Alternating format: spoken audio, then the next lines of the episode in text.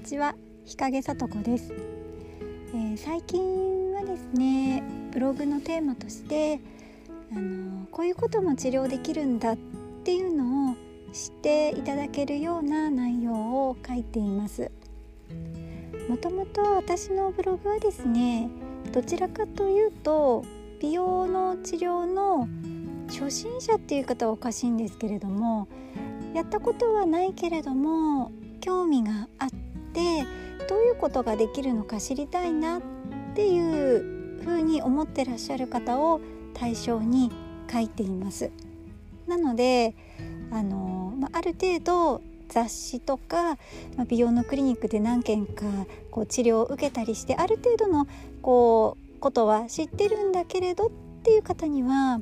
もしかしたらちょっと物足りないのかなって思ったりもしています。その理由として一番大きいのはですねやっぱり症例写真を載せてないっていうことだと思います。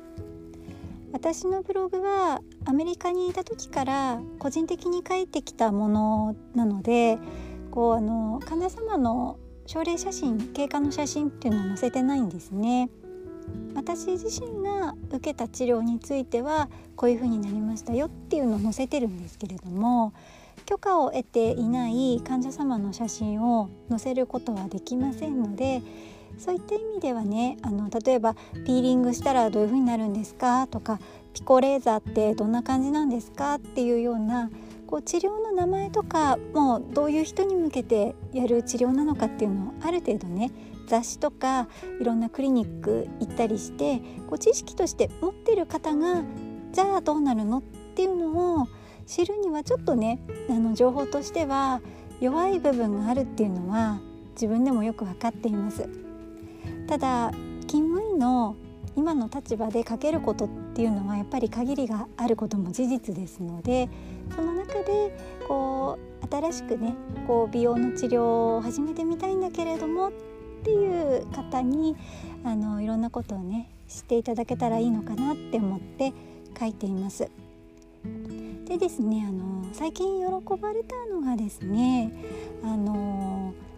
唇のところですね笑った時に上がりすぎることで歯茎が見えてしまうっていうガミースマイルって私たち呼んでるんですけれどもそのお悩みをですね解決する手段があるんだよっていう話をブログに書いたんですけれども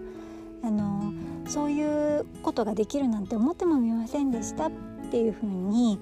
お声をいただきましたあの笑った時に歯茎が出てしまうっていうのはなかなかこれを根本的に治すっていうのは難しいんですよね。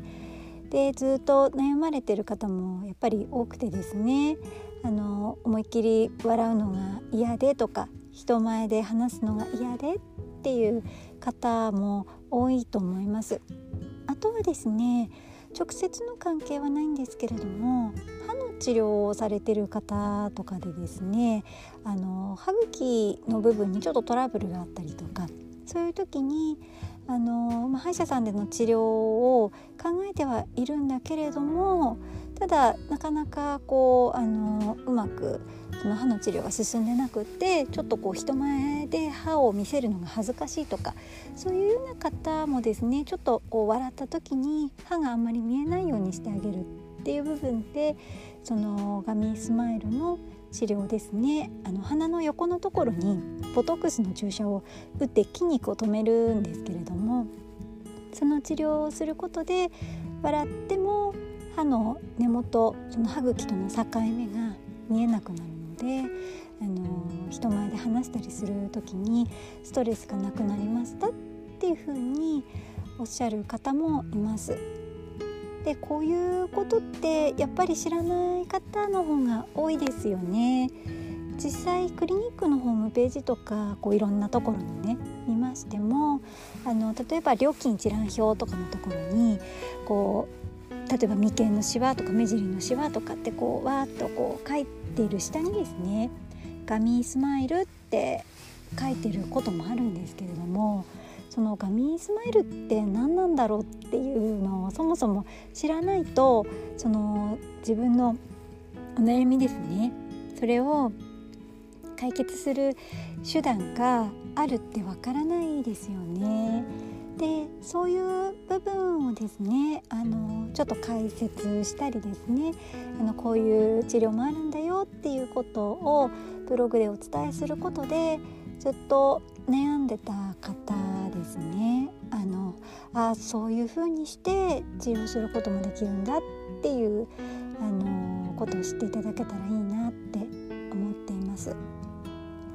美容のクリニックいろいろありますしねあのこの間もブログに書きましたけど美容皮膚科と美容外科と美容整形の違い私たちにとっては当たり前といえば当たり前なんですけど患者様からするとどこに相談していいかわからないとか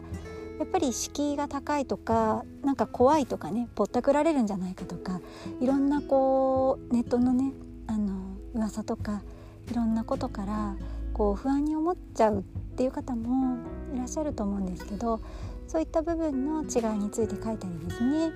どちらかというと、まあ、美容の治療に興味はあるんだけどっていう方にいろんなことを知っていただきたいなと思って書いています。